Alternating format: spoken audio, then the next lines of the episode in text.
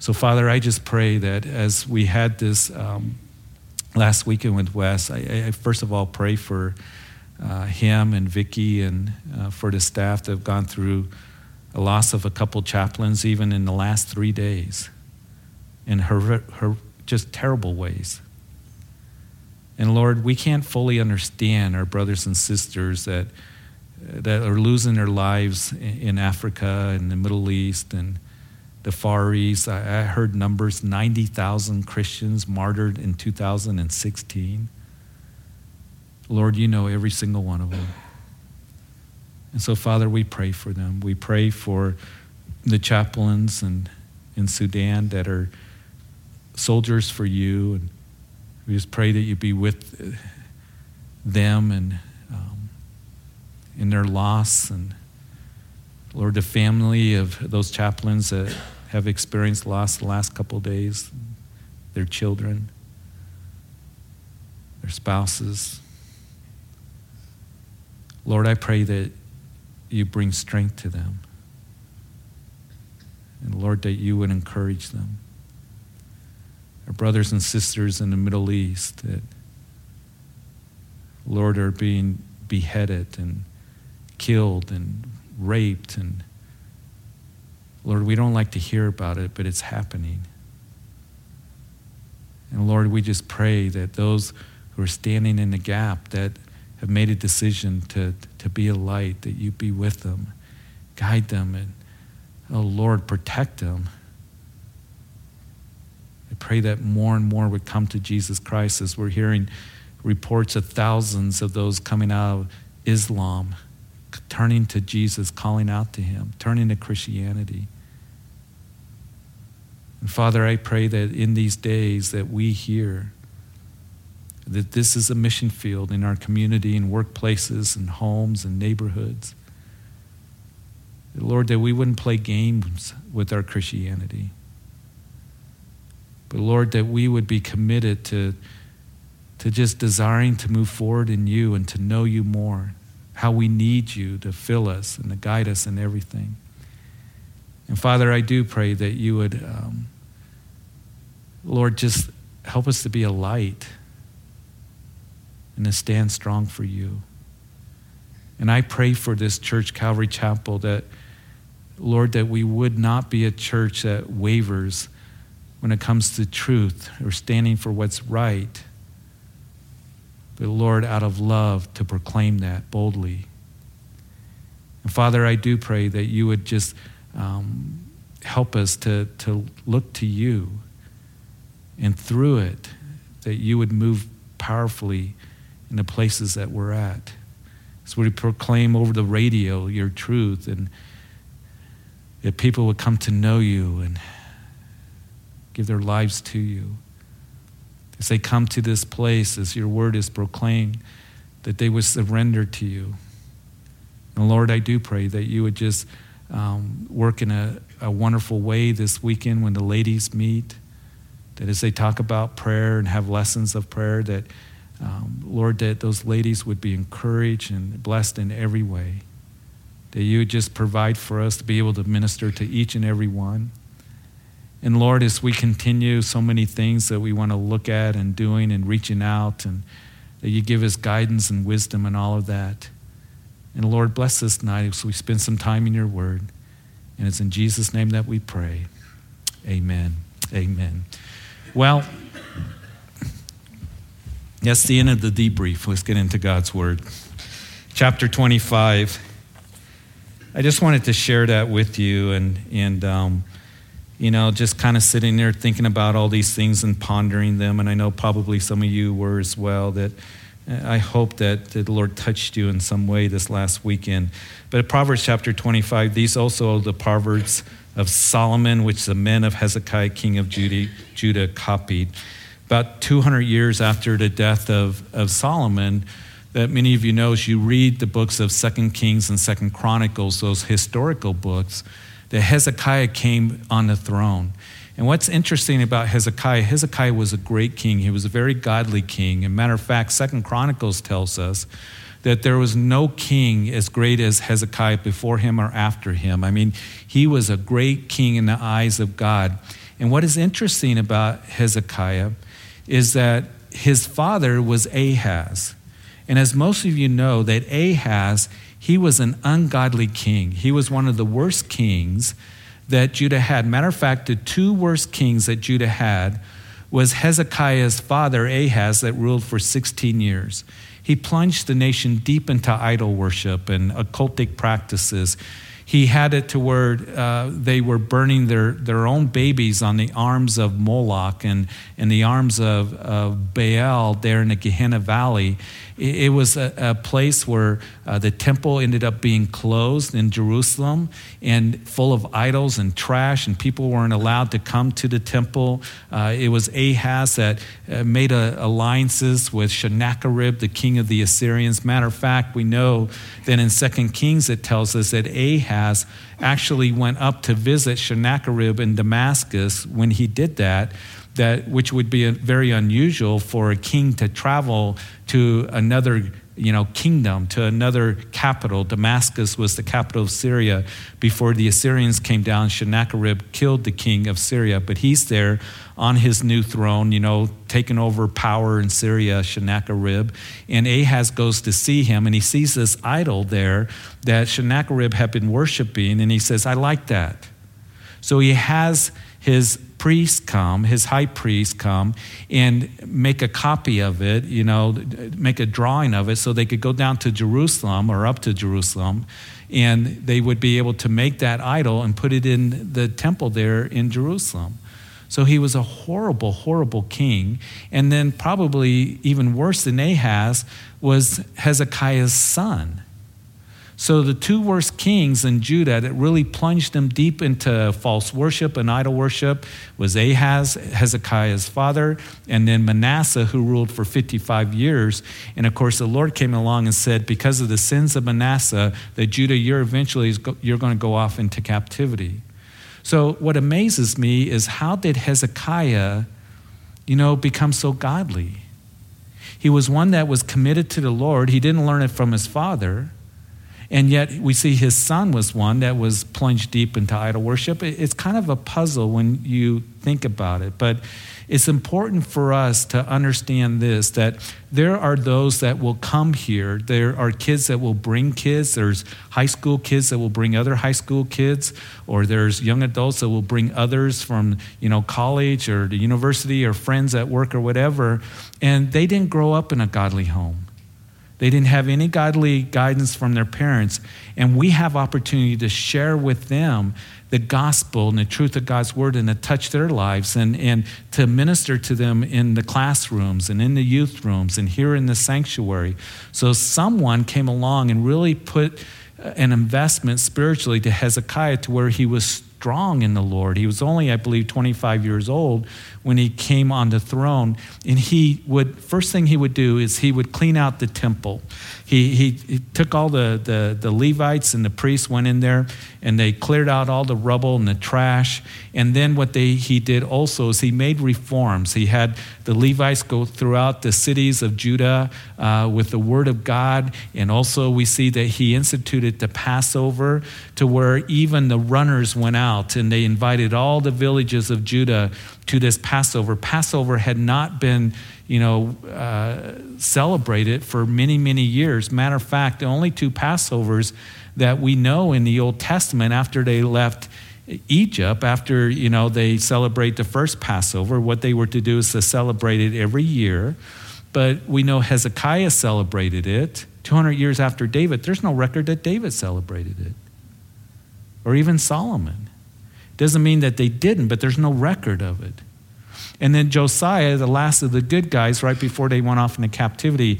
And it says that as Hezekiah sent those runners out, it was right after the 10 northern tribes were taken off into captivity by the Assyrians, but there were still some Jews that were left behind. And they even went up as far as Dan, it says, inviting the Jews that were left to come to Jerusalem and celebrate the Passover.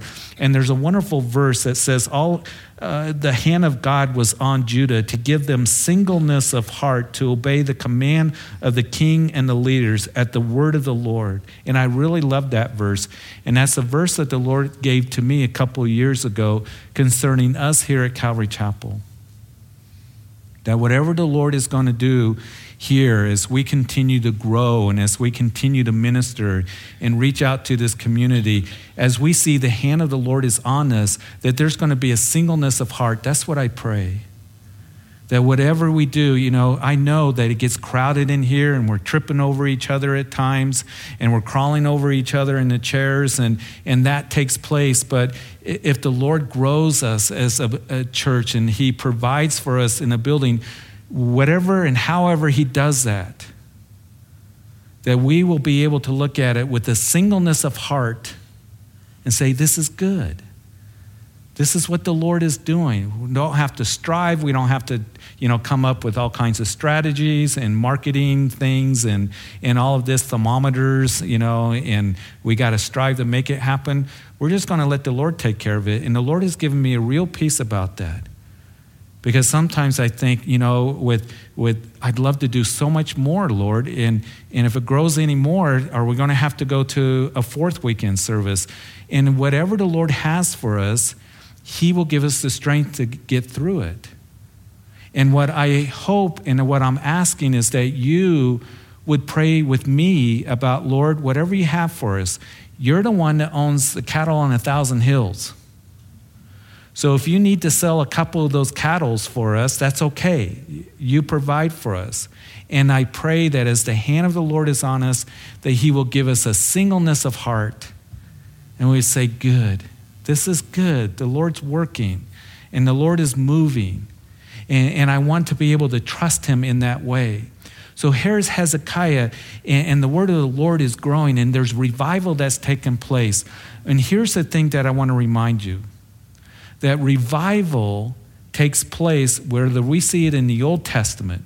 It would be after Hezekiah that Josiah would come on the scene, right before the Judah would go off into captivity. Josiah, same thing happened after the reign of Manasseh. The, the temple's trashed out, uh, it was full of idols. Josiah comes on the scene. He's young when he takes the reign as king over Judah, and he cleans the temple up. He puts in these reforms. And as they were cleaning out the temple, all of a sudden in the corner, under all the trash, there was a copy of the book of the law.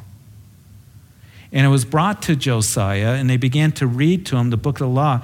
And he was so convicted, and he realized how they had gotten so far away from the Lord. He tore his clothes, and then he called for a Passover, and there was a great celebration. So out of that revival came Daniel, and came Ezekiel. Out of that revival would come, you know, Daniel's three friends, uh, Shadrach, Meshach, and Abednego. There was a revival that took place. And then after the death of Josiah, when he was killed up in the valley of Megiddo, we see that the last three kings after him ended up being evil kings and they went off into captivity. I think that we want to see revival, don't we? And I'll tell you how revival happens when I look at it from the Old Testament or whether I look at it in the New Testament in the book of Acts. It is that when the Word of God begins to be multiplied and brought back into the hearts of the people, that's when revival happens. The word of the Lord multiplied, it says in the book of Acts, and then there was great revival, people getting saved. You see that over and over again in Acts, and you see it in the Old Testament with Hezekiah, Josiah. Revival happened when the people began to listen to the Word of God, even as, as Ezra would read it, and Nehemiah and those brought back the Word of God, and people began to repent. You see, we hear sometimes about revival, and it's just weirdness, is what it is. Oh, there's revival going on you know, and people are barking in the spirit and howling like animals and all. That's not revival. It's through the teaching of the Word of God and people repenting and humbling themselves and coming to the Lord. And that's why I am very, very adamant about teaching the Word of God and being a church that prays that there would be revival that really takes place. So all of a sudden, here's Hezekiah during his day. He finds these proverbs and he rediscovers them. And what my hope is for us is that we would continually just rediscover the scriptures, continually just reading them. There was one guy I remember that was when I met in Africa that he would talk about revival, but he would say revival. He, he wasn't very good in his English, and he'd say revival, and I like that. It is revival. Rediscover the scriptures. Never stop proclaiming it, studying it, giving it to your children, to your grandchildren. And Hezekiah, his men finds it and they said, hey, we're going to record it. We've rediscovered the scripture once again. It was before that, right before the house of Israel went off into captivity, that Amos the prophet came along and he said, he talked about a day of famine that was coming. Not a famine of food, not a famine of water, but a famine of the word of God. And I believe that we're seeing that today. I believe that we're seeing a famine of the Word of God today. And what I want to do is be able to refresh you and, and this community and wherever we can, and you want to do this as well, to refresh people with the water of the Word, don't we?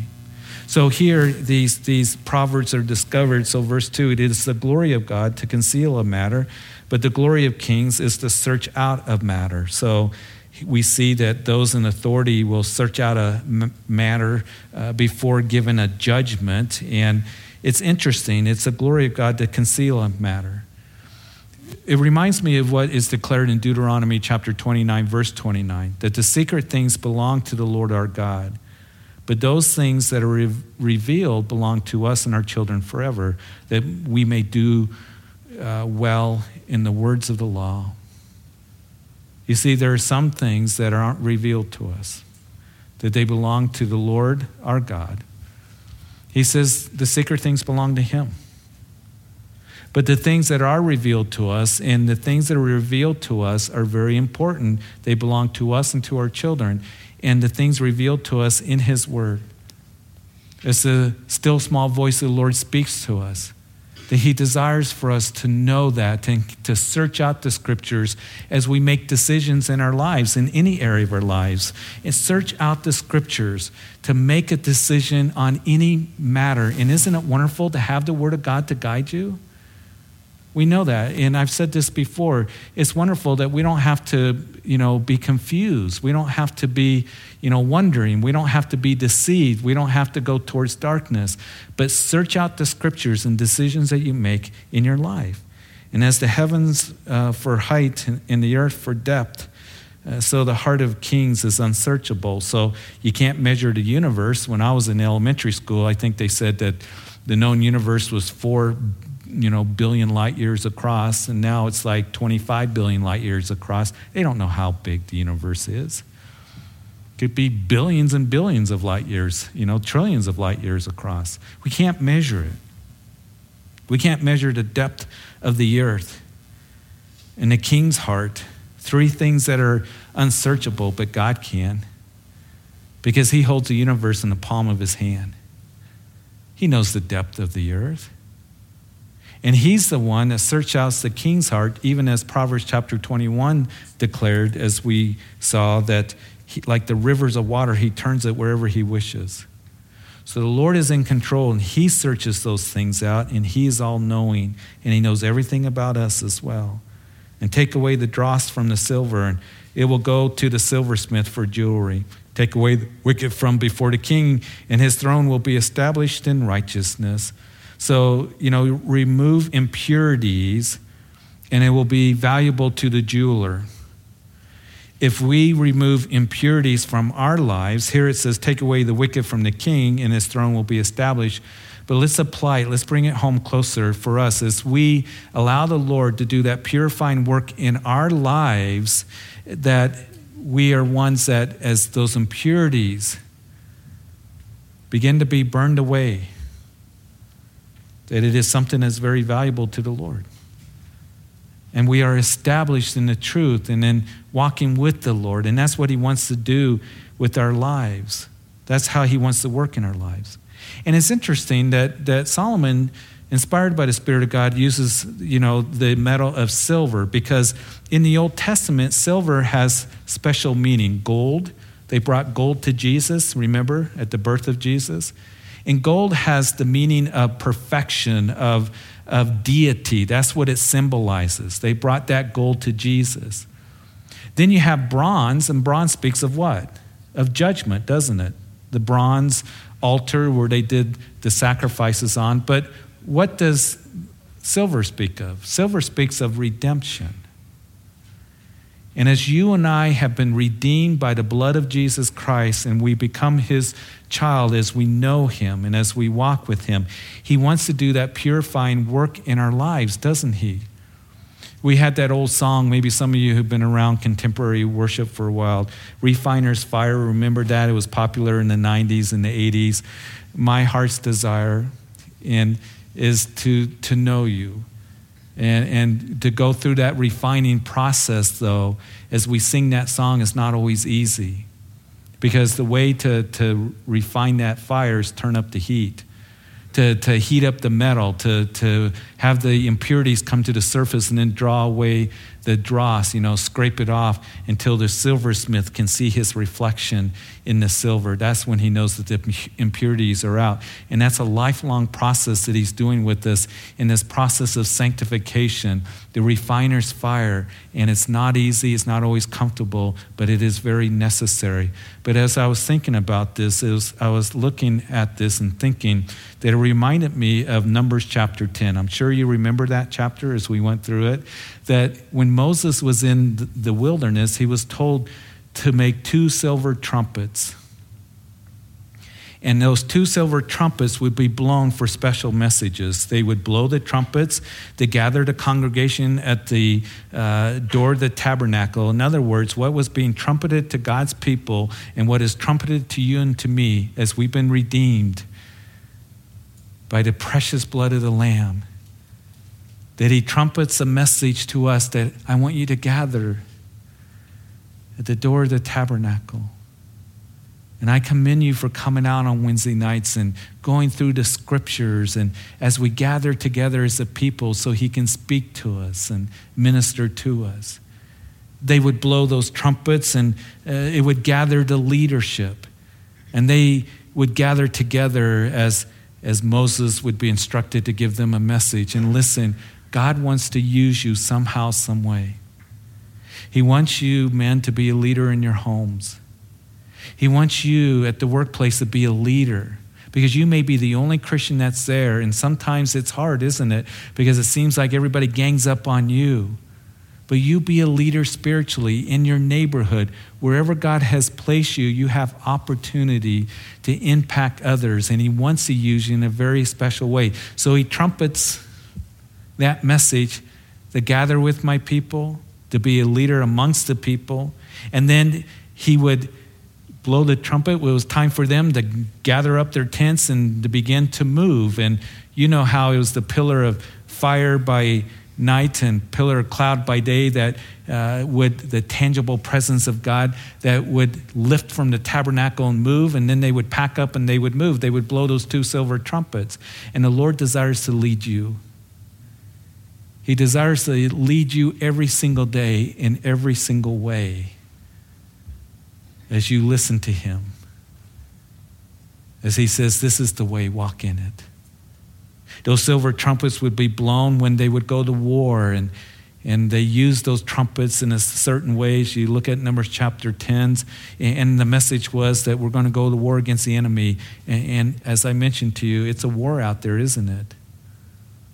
And the warfare may intensify in your life, particularly as you are growing in the Lord and as you're being used of the Lord. You know, one of the things, again, that I would ask is for your prayer because as the church grows, warfare increases. The battle increases for me, and the battle increases for the staff. And there are some days where we can really feel it. And there isn't almost a day that doesn't come by, that goes by, or at least a week that doesn't go by, that I don't get an email, a letter, or something that somebody doesn't like what I have to say, or the Word of God that's being proclaimed.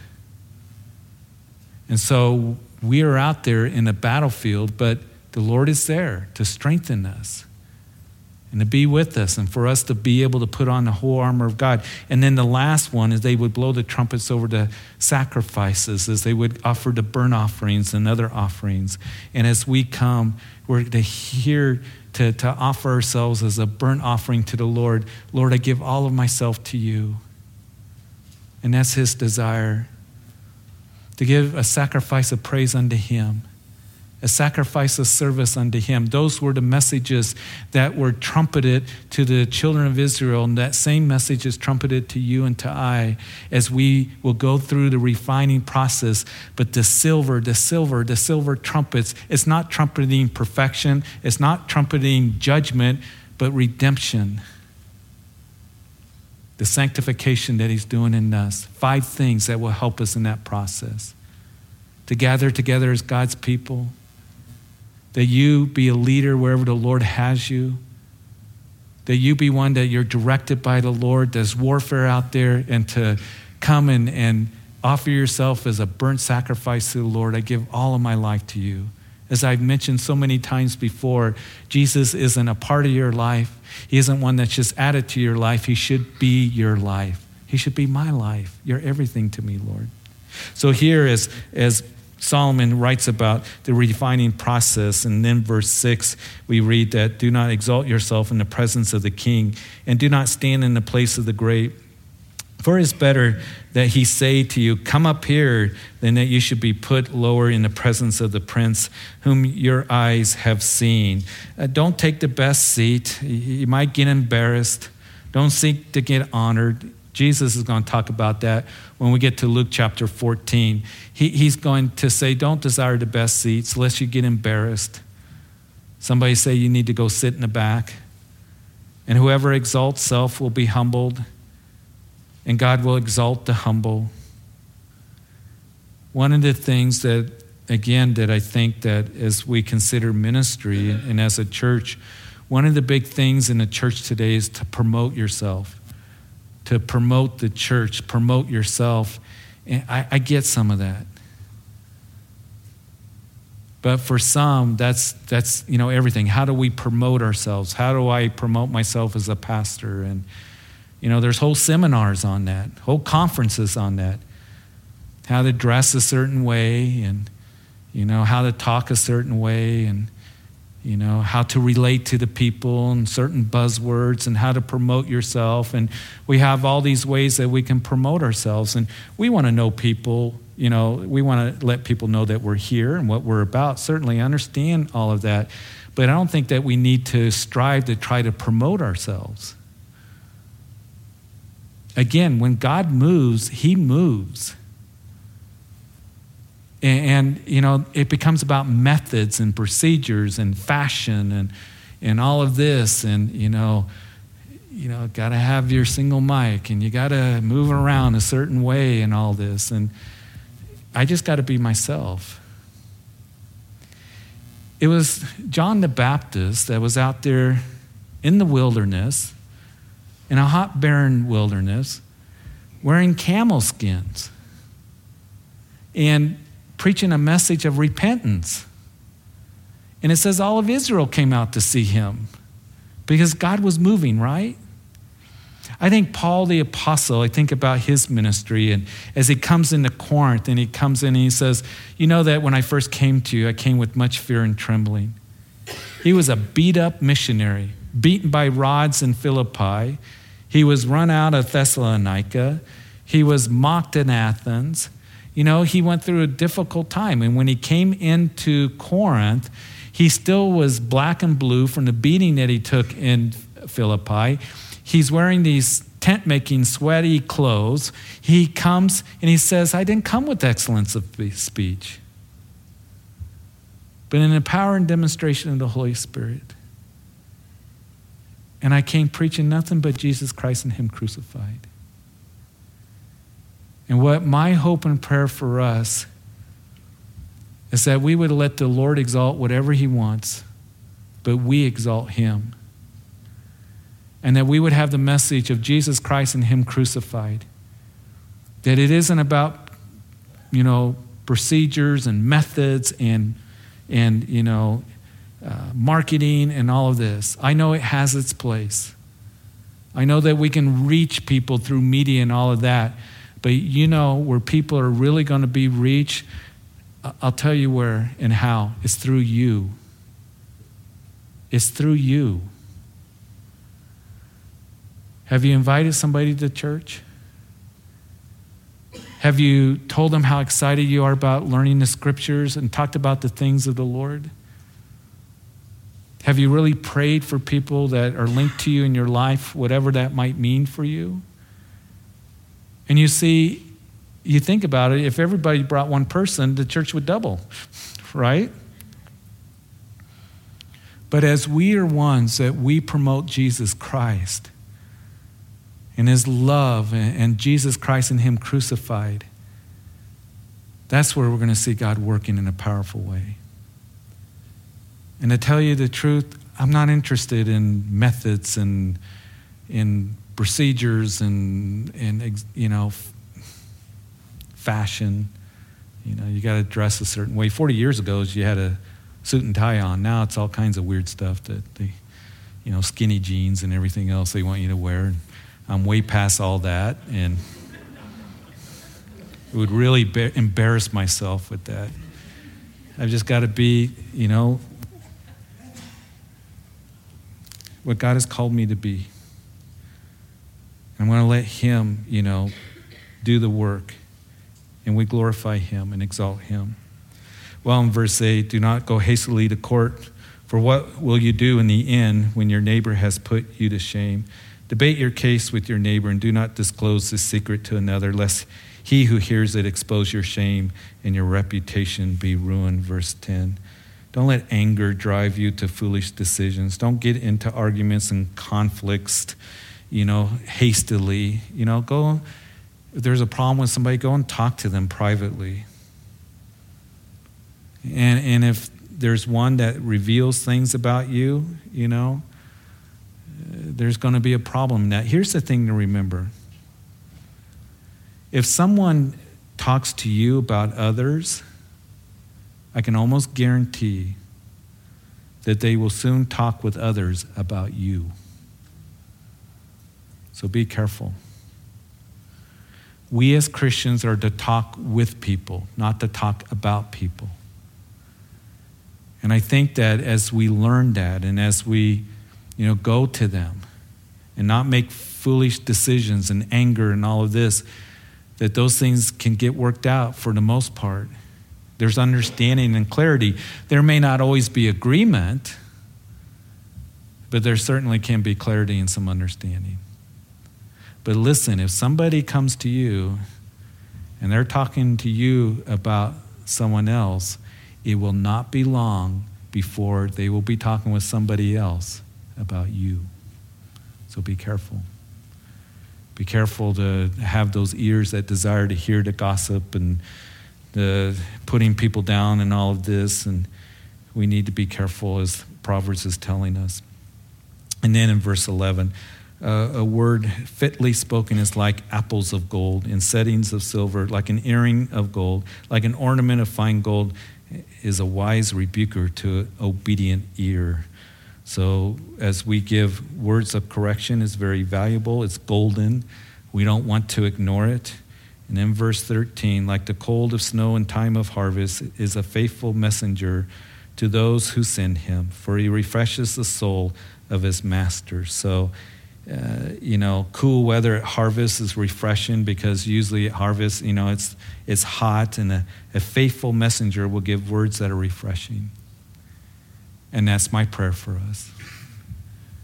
That as you go out of this place and as you talk to your kids or grandkids, you talk to your spouse, as you talk to family members, as you talk to your neighbors and your coworkers, that they would be words of refreshing. Let's be a blessing to others. Let's not get into the crude, you know, language and the talk and the useless babbling and all the voices that we hear around us that, you know, really tear us down and can really bum us out. You be one that's refreshing. You be refreshing to others and be a blessing to them. And what you're going to see is, is that people are going to respond to you in a, in a lot better way, being open to hear from you as you do that. Well, why don't we stop here? We'll pick it up here next time. But Father, we do come tonight. And thank you for these few verses that we went over. And Lord, we could go through this a lot faster perhaps, but this is what you had for us. And Lord, I thank you that uh, the few verses that we went over speaks about being refined and being refreshing to others. And Lord, we want to be that way. We want to be in a way that pleases you and blesses you um, with our words, how we live our lives. And Lord, uh, we do ask. We do pray that there be revival, that it would start right here. In this church, in our hearts and in our homes, that Lord, that the word of the Lord, the word of God would multiply in our hearts and there be a humbling. That, Lord, that we would know that you desire to do so much exceedingly abundantly above all that we ask or think. And Lord, that we would trust in you and humble ourselves before you. To allow that refining process to take place in our hearts. That, Lord, that we would know that you desire for us to continue in the things that are going to draw us close to you. So, Father, may our words be pleasant and our words be refreshing. May we be a light when we go out of this place. I pray if there's anything that is in our hearts, that attitudes or carnality or sin, you're dealing with us, Lord, I pray that we would repent, turn to you. Lord, we need you to break us from the bondage that we can be in. It may be anger, it may be bitterness, it may be carnality, it may be lust. Whatever it is, Lord, that we would turn to you, cry out to you surrendered to you. Father, I pray you bless everyone here. And Lord, for this congregation, we want to be a light to others. But we want revival in our city and in our county, but we know it's going to come through the Word of God being proclaimed and lives that are being surrendered.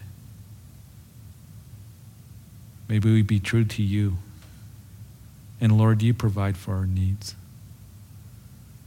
We don't have to promote ourselves all the time and exalt a name.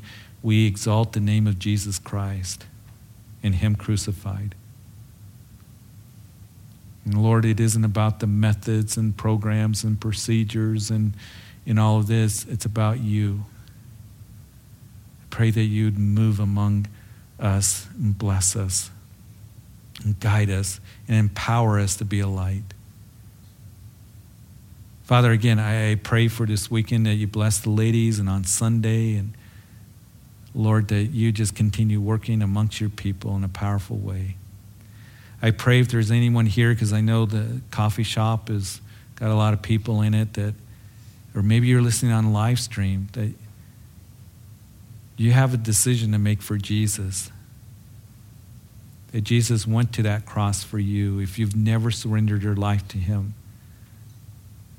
And salvation comes through a heart that turns to Jesus and calls out to Him, recognizing that He died for you, and for your sins, and He rose again and He's alive. There's forgiveness of sin that comes only through Jesus Christ, through the cross. Your faith in Him, turning to Him. So I pray if there's anyone that has questions or is wondering, how do I have a relationship with Jesus? That you come in faith and you cry out to him and you ask Jesus to forgive you. Jesus, forgive me of my sins. I believe you died on the cross and you rose again in your life, and I ask that you be my Lord and Savior.